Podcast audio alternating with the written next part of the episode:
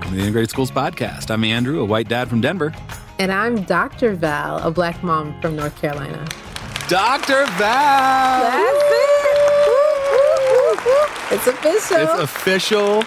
Congratulations. I'm not at all surprised that you did it and very proud and excited for you. I appreciate you. And you know, I was thinking back to when you asked me to join the podcast, I was like, look, I have this dissertation to write. I don't know how much yep. time I have for you. You're like, it's all good, Val. We'll make it work. Yep. Um, it's just going to be a little bit lies. How about just a little more? How about just a tiny bit more? Maybe just a little more time. Maybe just a little more. it all worked out, and this has been a joy. And I appreciate you, and thank you for having me. Yeah. Absolutely. Well, congratulations. It's uh it's well earned and I will gladly call you Dr. Brown from now on. Oh, you only have to do it on Tuesdays. only on Tuesdays. All right. That's that's fair. Well, this episode um is not about how you became a doctor, but it is it is the debrief Carol Anderson on White Rage. Yes. And we're just going to take a whole episode to to kind of unpack what we heard last time because that was a monster. Yeah, I think it's fair to unpack it. Yeah, there was so much in there. I think at the end of nearly an hour long episode, I feel like we would have uh, been abusing people to try to reflect on all that we learned right in that moment. So yeah. take a little pause and come back. And now we'll sort of stretch out a little bit and talk about what we heard. So if you haven't listened to it, go back and listen to it and then come back and process with us. Yes. So where where should we start? We talked to her a couple weeks ago now. What's been sitting with you from the conversation? What are kind of the big takeaways you had? Yeah, after the conversation, we had the State of the Union address. Mm, and we mm-hmm. also had the response to the State of the Union address. Mm-hmm. And all I could hear in that response were many of the dog whistles that Carol had mentioned. And I think it it feels haunting in some ways to to know these things exist and then to see them happen and then to not be able to stop it, right? Like, as you know from reading the book and talking to Carol about it, it's impossible not to see the patterns. And it's happening again if we think about the confirmation hearings for who could be the first Black woman Supreme Court justice, right? Justice Brown Jackson. So I don't know. It's wild. It's wild. And I don't know how to stop this train. Yeah. The, how do we like t- make the train stop going on this same loop over and mm-hmm. over and mm-hmm. over again? There's some ways I think prior to reading White Rage, prior to that conversation with with Dr. Anderson, felt like everything is unprecedented. This is all so new and so crazy. And like, how did we get here? And on the one hand, the clarity that you know she says like the making the illegible legible that she is yeah. gifted at it's like oh okay there's some like kind of sense of relief of like okay we're not just dropped in the middle of some totally unknown land where this has never happened before. We're not. We're still here. So, you know, maybe there's some comfort to be taken from that. But then it's also like, well, why do we have to keep doing this? Why mm-hmm. can't we learn? You know, the the like if we don't know our history, we're doomed to repeat it. I, I think I, I'm feeling the realness of that more now than I have in the past. I agree. We're living that. We are repeating the past. I absolutely, yeah, because I think in school it just feels kind of like fake. Like, okay, right. I, how can I repeat the past? I have electricity, you know. Right. Yeah, yeah, yeah. yeah. But but these patterns that we are seeing now definitely are repeating themselves. One of my good friends, Rebecca, she mentioned when they were sitting at the table, and she's a, a white Jewish woman, and she was like, you know, maybe it's just our turn to repeat the cycle of fighting and going and moving, mm. you know, and mm. trying to push the needle. And when she first said that, I was like, "That don't no, that seems really unfair." right. I don't want to turn. I'm, no. I'm, i pass. I skip. No, yeah. this should not be like you know some some wheel that we just keep spinning on. But I'm thinking about those words now. Our version looks a little more modern, but it's still the same work as right. abolitionists civil rights mm-hmm. fighters. Like it's still the same work, right? And after listening to Dr. Anderson and knowing the next generations will have to continue this work. And it's not new, right. again, to have interracial coalitions. And this will this work will continue. Yeah, I'm thinking of your question to her about like, can this ever work? Maybe let's hear the clip. Can we ever successfully use legislation to have justice? Or is it going to always be a fight like this because white rage and white supremacy is so crafty? we can use legislation mm-hmm. and it will always be a fight. So it's the answer to your question is yes. Yes. Uh, the price of liberty is eternal vigilance. Mm. I mean, that's it, right? We do all we can because it does actually meaningfully improve things. And we always have to keep fighting and, and always have to be vigilant. How do you feel about that? Because I will say, after January 6th, I just felt exhausted by all of the things, right? We made it safely through the inauguration. That was nerve wracking. Like, are we, yeah. going to make it to this? And I think I took some time then to like disconnect from news sources mm-hmm. in the same way because definitely in 2016, every day in 2017, I am like ingesting the news cycle, mainlining. You know, mm-hmm. and it was intense trying to stay alert because I felt right. like if I took any time away, it was all going to come crashing down. And I am still aware now, but it's hard to um, conjure up the same amount of energy that I had to mm. engage in that same way. And so I worry about, in some ways, my own vigilance. Yeah. Because on the one hand, it feels like we need all the vigilance, right? Like right. every moment there's something going wrong. Like get those eyelids propped open. Right. But but what degree of vigilance is possible and sustainable because we can't give the amount of vigilance that's required all the time or or we'll burn out. Do you think some of us are just taking on the um the burden of that vigilance more than others? And so that's why it feels so burdensome versus if more people were mm. Engaged. If we were like collectively sharing the burden. Yeah. I think there's there's certainly something to that. I can admit at times of being completely clueless, right? Like I don't yeah. know what's going on, you know. yeah, and and I mean that is much more likely now since the last inauguration mm. than it was mm. in the four years prior to that, right? Mm, yeah. This like n- need for vigilance and and kind of who is sharing in that. And I don't know some you know some piece of that feels like who holds out hope that their vigilance is mm. is worth mm. anything. Mm-hmm. You know, I think a mm-hmm. lot of mm-hmm. people are like, yeah, I don't I don't care because like what does my caring do? Mm-hmm. Too many mm-hmm. times I have cared. I've been told that this is the thing, you know, now if I just do this, now if I just do that, and like my life stays the same. So why am I going to spend my energy being vigilant on that? Yeah. Do you think that is for marginalized folks, white folks? Who are you, like, who are those people? I mean, yeah, yeah. in my mind, when I'm saying that, I'm thinking of marginalized folks. Yeah, right. Because I'm thinking like specifically of like voter disenfranchisement, right? Mm-hmm. Like I've tried everything I can. You know, so it's not like I don't want to vote. It's because there's so many barriers against right. me. And does my vote even matter when, right. you know, my district is drawn so it's so tiny or, you know. Right. Or like I do vote and the person who I voted for gets elected and my life doesn't change in any meaningful right. way. Right. So like what does and that you know nobody yeah. comes to my neighborhood until 4 years later when they're trying to get me to vote again. Right. But I think there's probably a, a corollary amongst more privileged, certainly amongst white folks, of similarly, my vote doesn't matter because, like, basically, America takes care of me anyway. Right. And I remember like crying out into the social media void, like, it matters who you vote for. Like, it absolutely, right. to me, to my existence. Yeah. So while it might yeah. not impact your existence, or you're only thinking about it from, you know, one issue area, like, I need you to look at this collectively you'll be okay with the tax increase as long as I have the right to vote. Like, come on right. now, y'all. Let's right. let's let's think about this a little more broadly. Yeah. It's interesting because uh, Dr. Anderson's first book at least kind of starts off at this kind of idea of what do we all need? And let's maybe take a listen to what she said about that. My first book was called Eyes Off the Prize. Mm-hmm. The United Nations and the African American Struggle for Human Rights it was looking at how African Americans in the 1940s envisioned that it was going to take a human rights agenda mm-hmm. In order to deal with the human rights violations that the Black community had faced for centuries.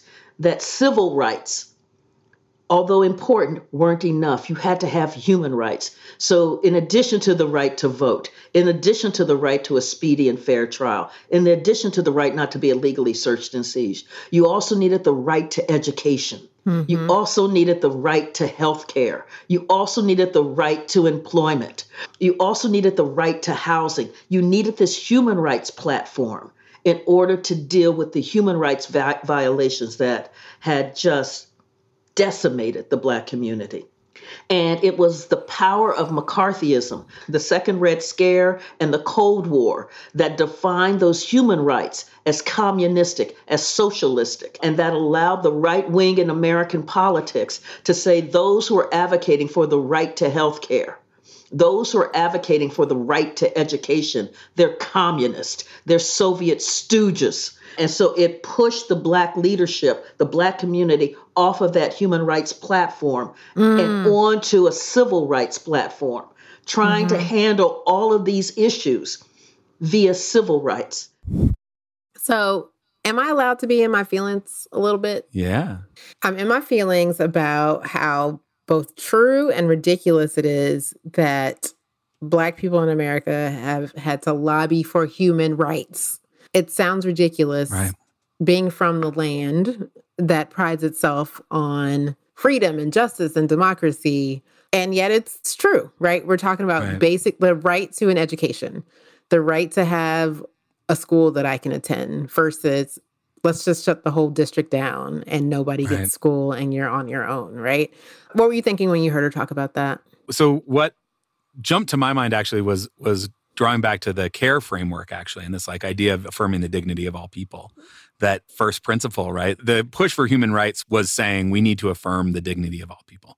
That all people are worthy of these things that we consider to be human rights, like healthcare, like a job, like a place to live. And I don't know. I, I'm struck by the difficult decision that those civil rights leaders had to make in that moment mm-hmm. of saying if mm-hmm. we keep pushing for human rights, we are going to get lumped in with the communists and we're never going to get anywhere. Oh my god. And so instead we're going to like scale back our vision mm. of what we're demanding to to civil rights which are important and and we and are necessary but we're not going to fight this battle and I can't imagine what that mm. choice is mm. like to give up on the humanity piece because you recognize that it's a losing battle, mm. but maybe there is hope in the civil rights piece. I don't know.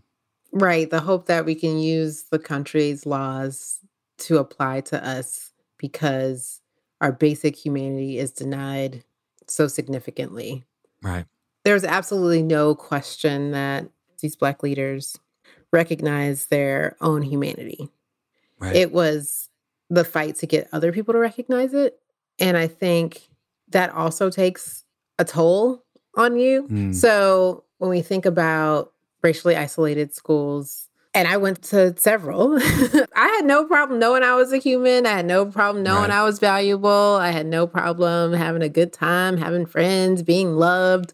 You know, there was humanity all in the place. And yet, yeah. to still feel the need to fight for that recognition from others. I think I'm just left with feeling like how unfair that is. And I can understand, I can empathize with people who you're like, you know what? I'm not going to fight to prove my humanity to you because I already mm. know that. So I'm going to tap out of this game.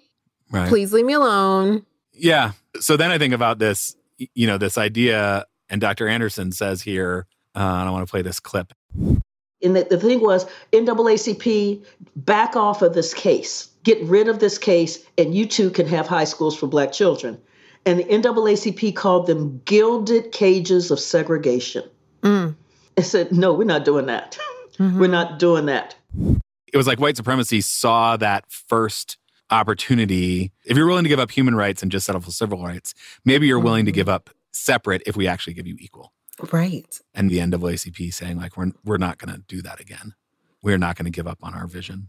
We do see in present day people who like say are for abolition and some who mm-hmm. are for reform, right? So mm-hmm. I'm sure there are folks in both camps who are like, you're going too far, you're not going far enough. And I think folks who are like, let's reform, they are pulled by folks who are let's abolish in a positive way.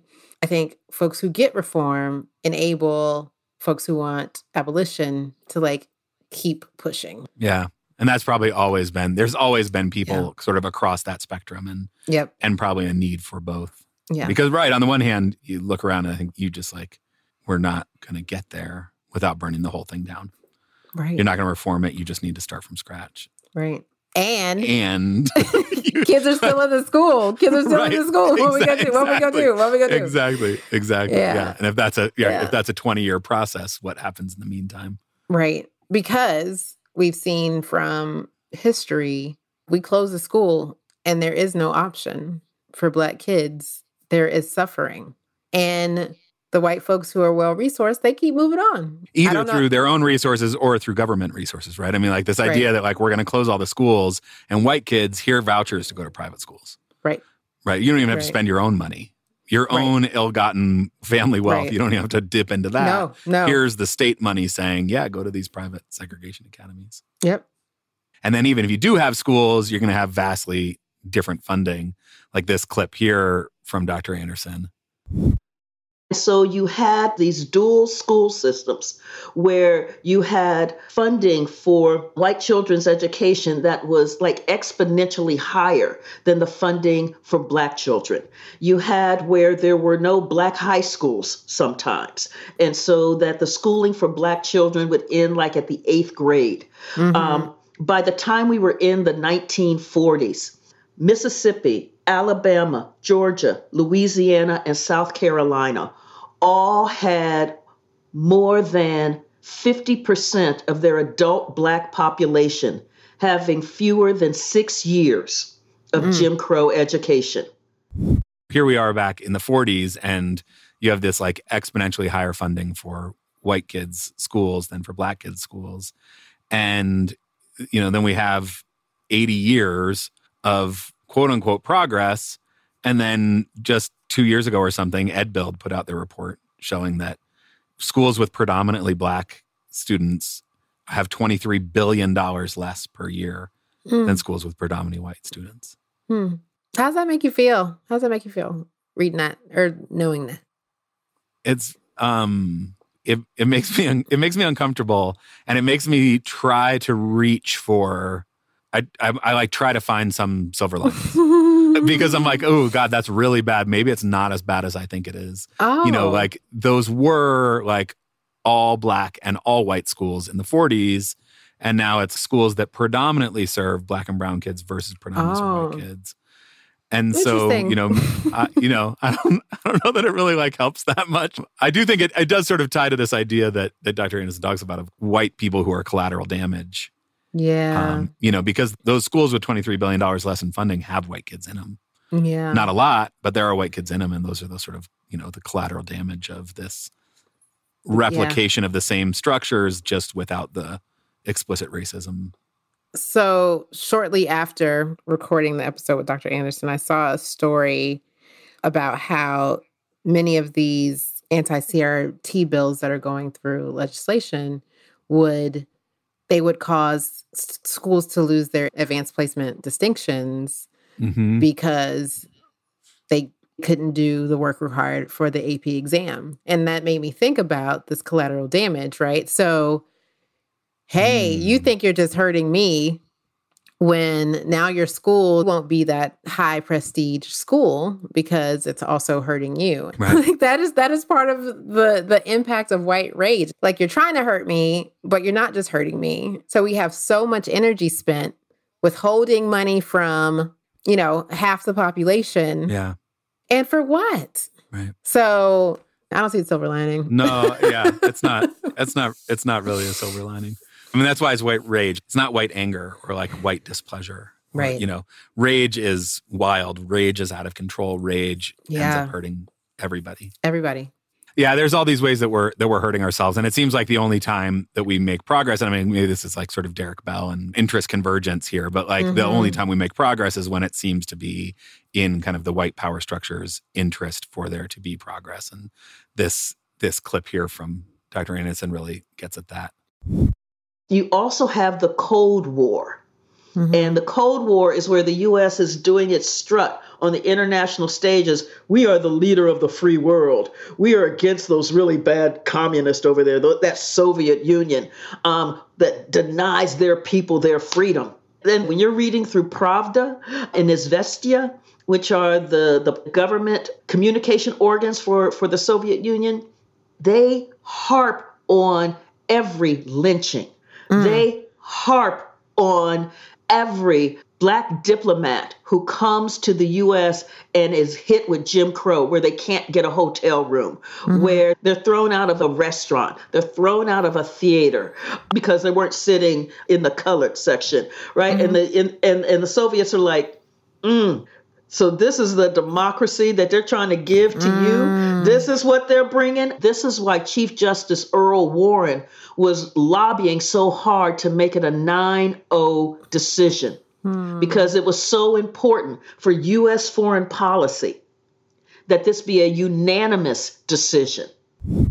So it still wasn't about the rights of the citizens who built the country, you know, with right. blood, sweat, and tears. It was about, hey, we don't want to look bad to the Russians. Right. On the international stage. And yeah.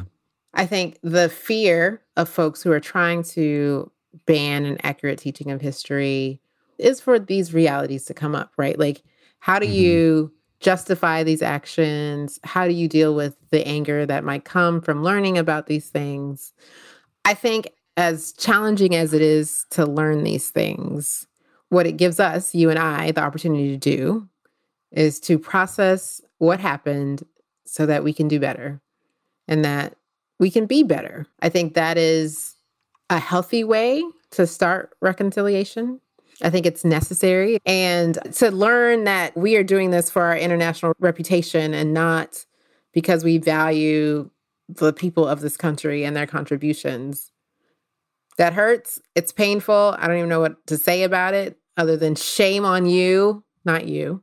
Shame on them. Right. And I I I think it's fair for the listeners to know that I'm just at a loss for words sometimes with this. This is when you throw yeah. the book. This is when you're like, right. I don't know. This right. is when you're like, I'm just frustrated.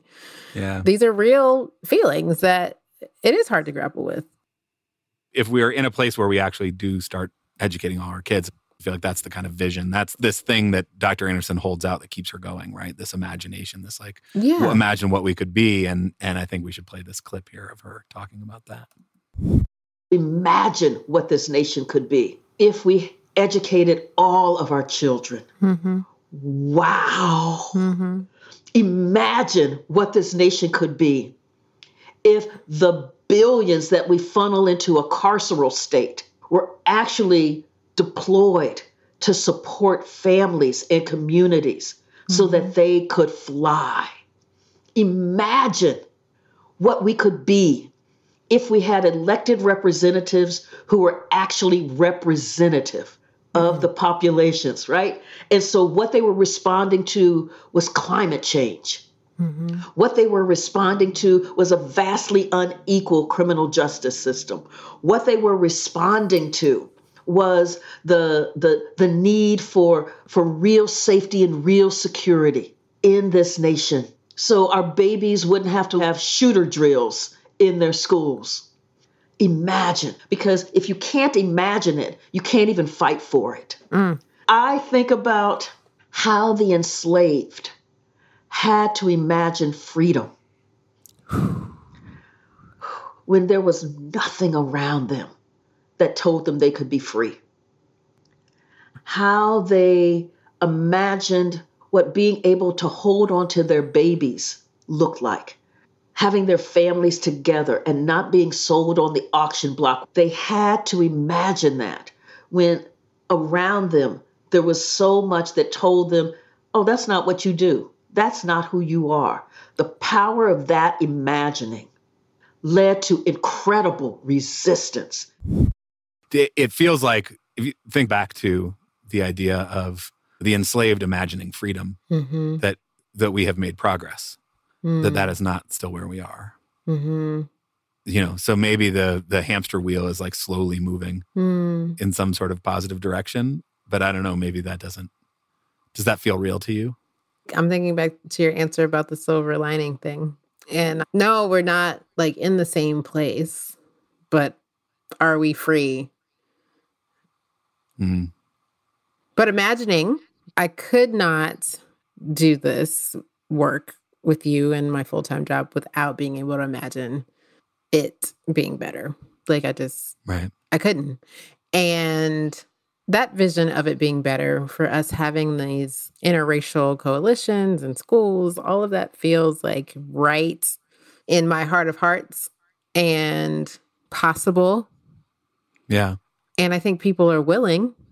And so yeah. What's hard to imagine is why people don't want to get on board. Right. Yeah. Why we aren't there yet. Yeah, yeah, that's what's hard to imagine. And I think that type of hope is necessary for all of us. You know, as honest and painful the words coming from Dr. Anderson are, she exudes a hope that it doesn't feel like it's possible knowing all she knows.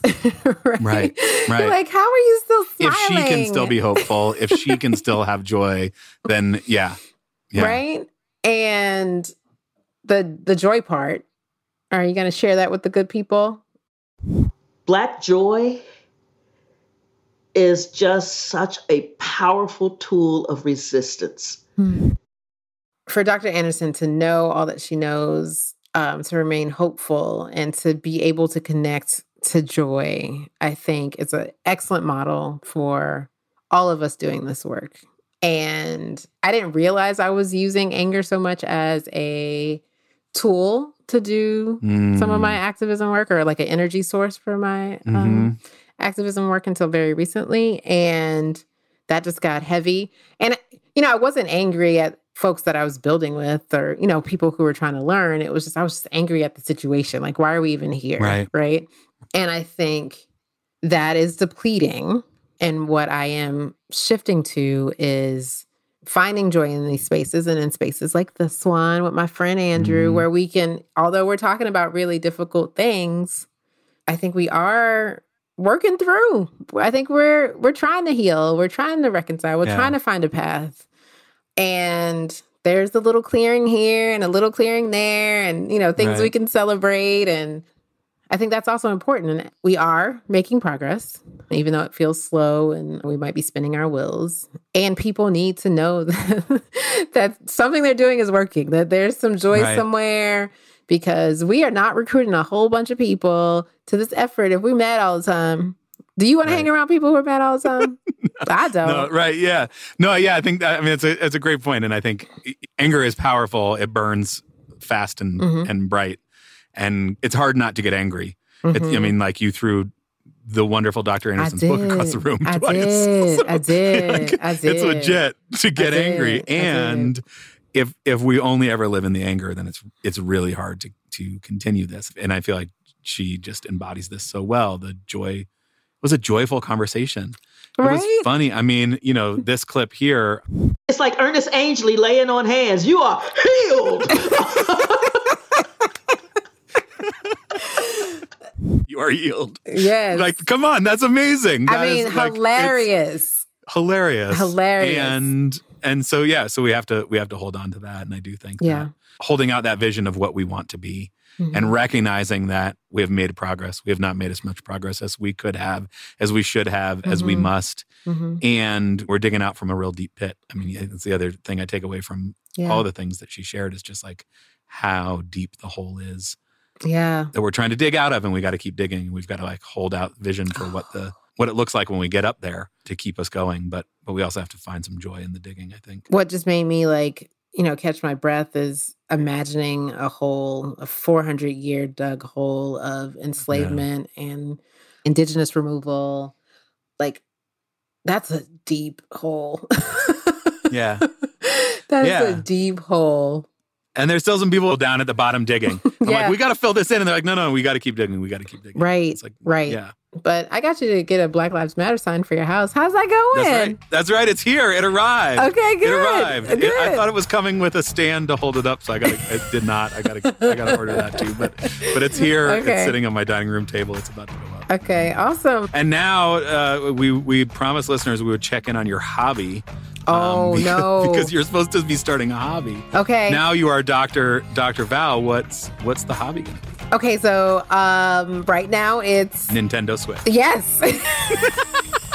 That's exactly it right now. that now. Counts. That's That exactly it right now. Yeah. Um, Some people build model trains. That's right. That's right. We all have our things. I'm a gamer. Switch. I'm now a gamer. Yep. um, Check back for an update, folks. I am going to Yeah. pull it together. I promise. Well, congratulations Thank you so much. on being a doctor. And yeah, thanks for for finding some joy in all of this with me. It's always a pleasure to be in this with you. So try to know better and do better. Until next time, everyone.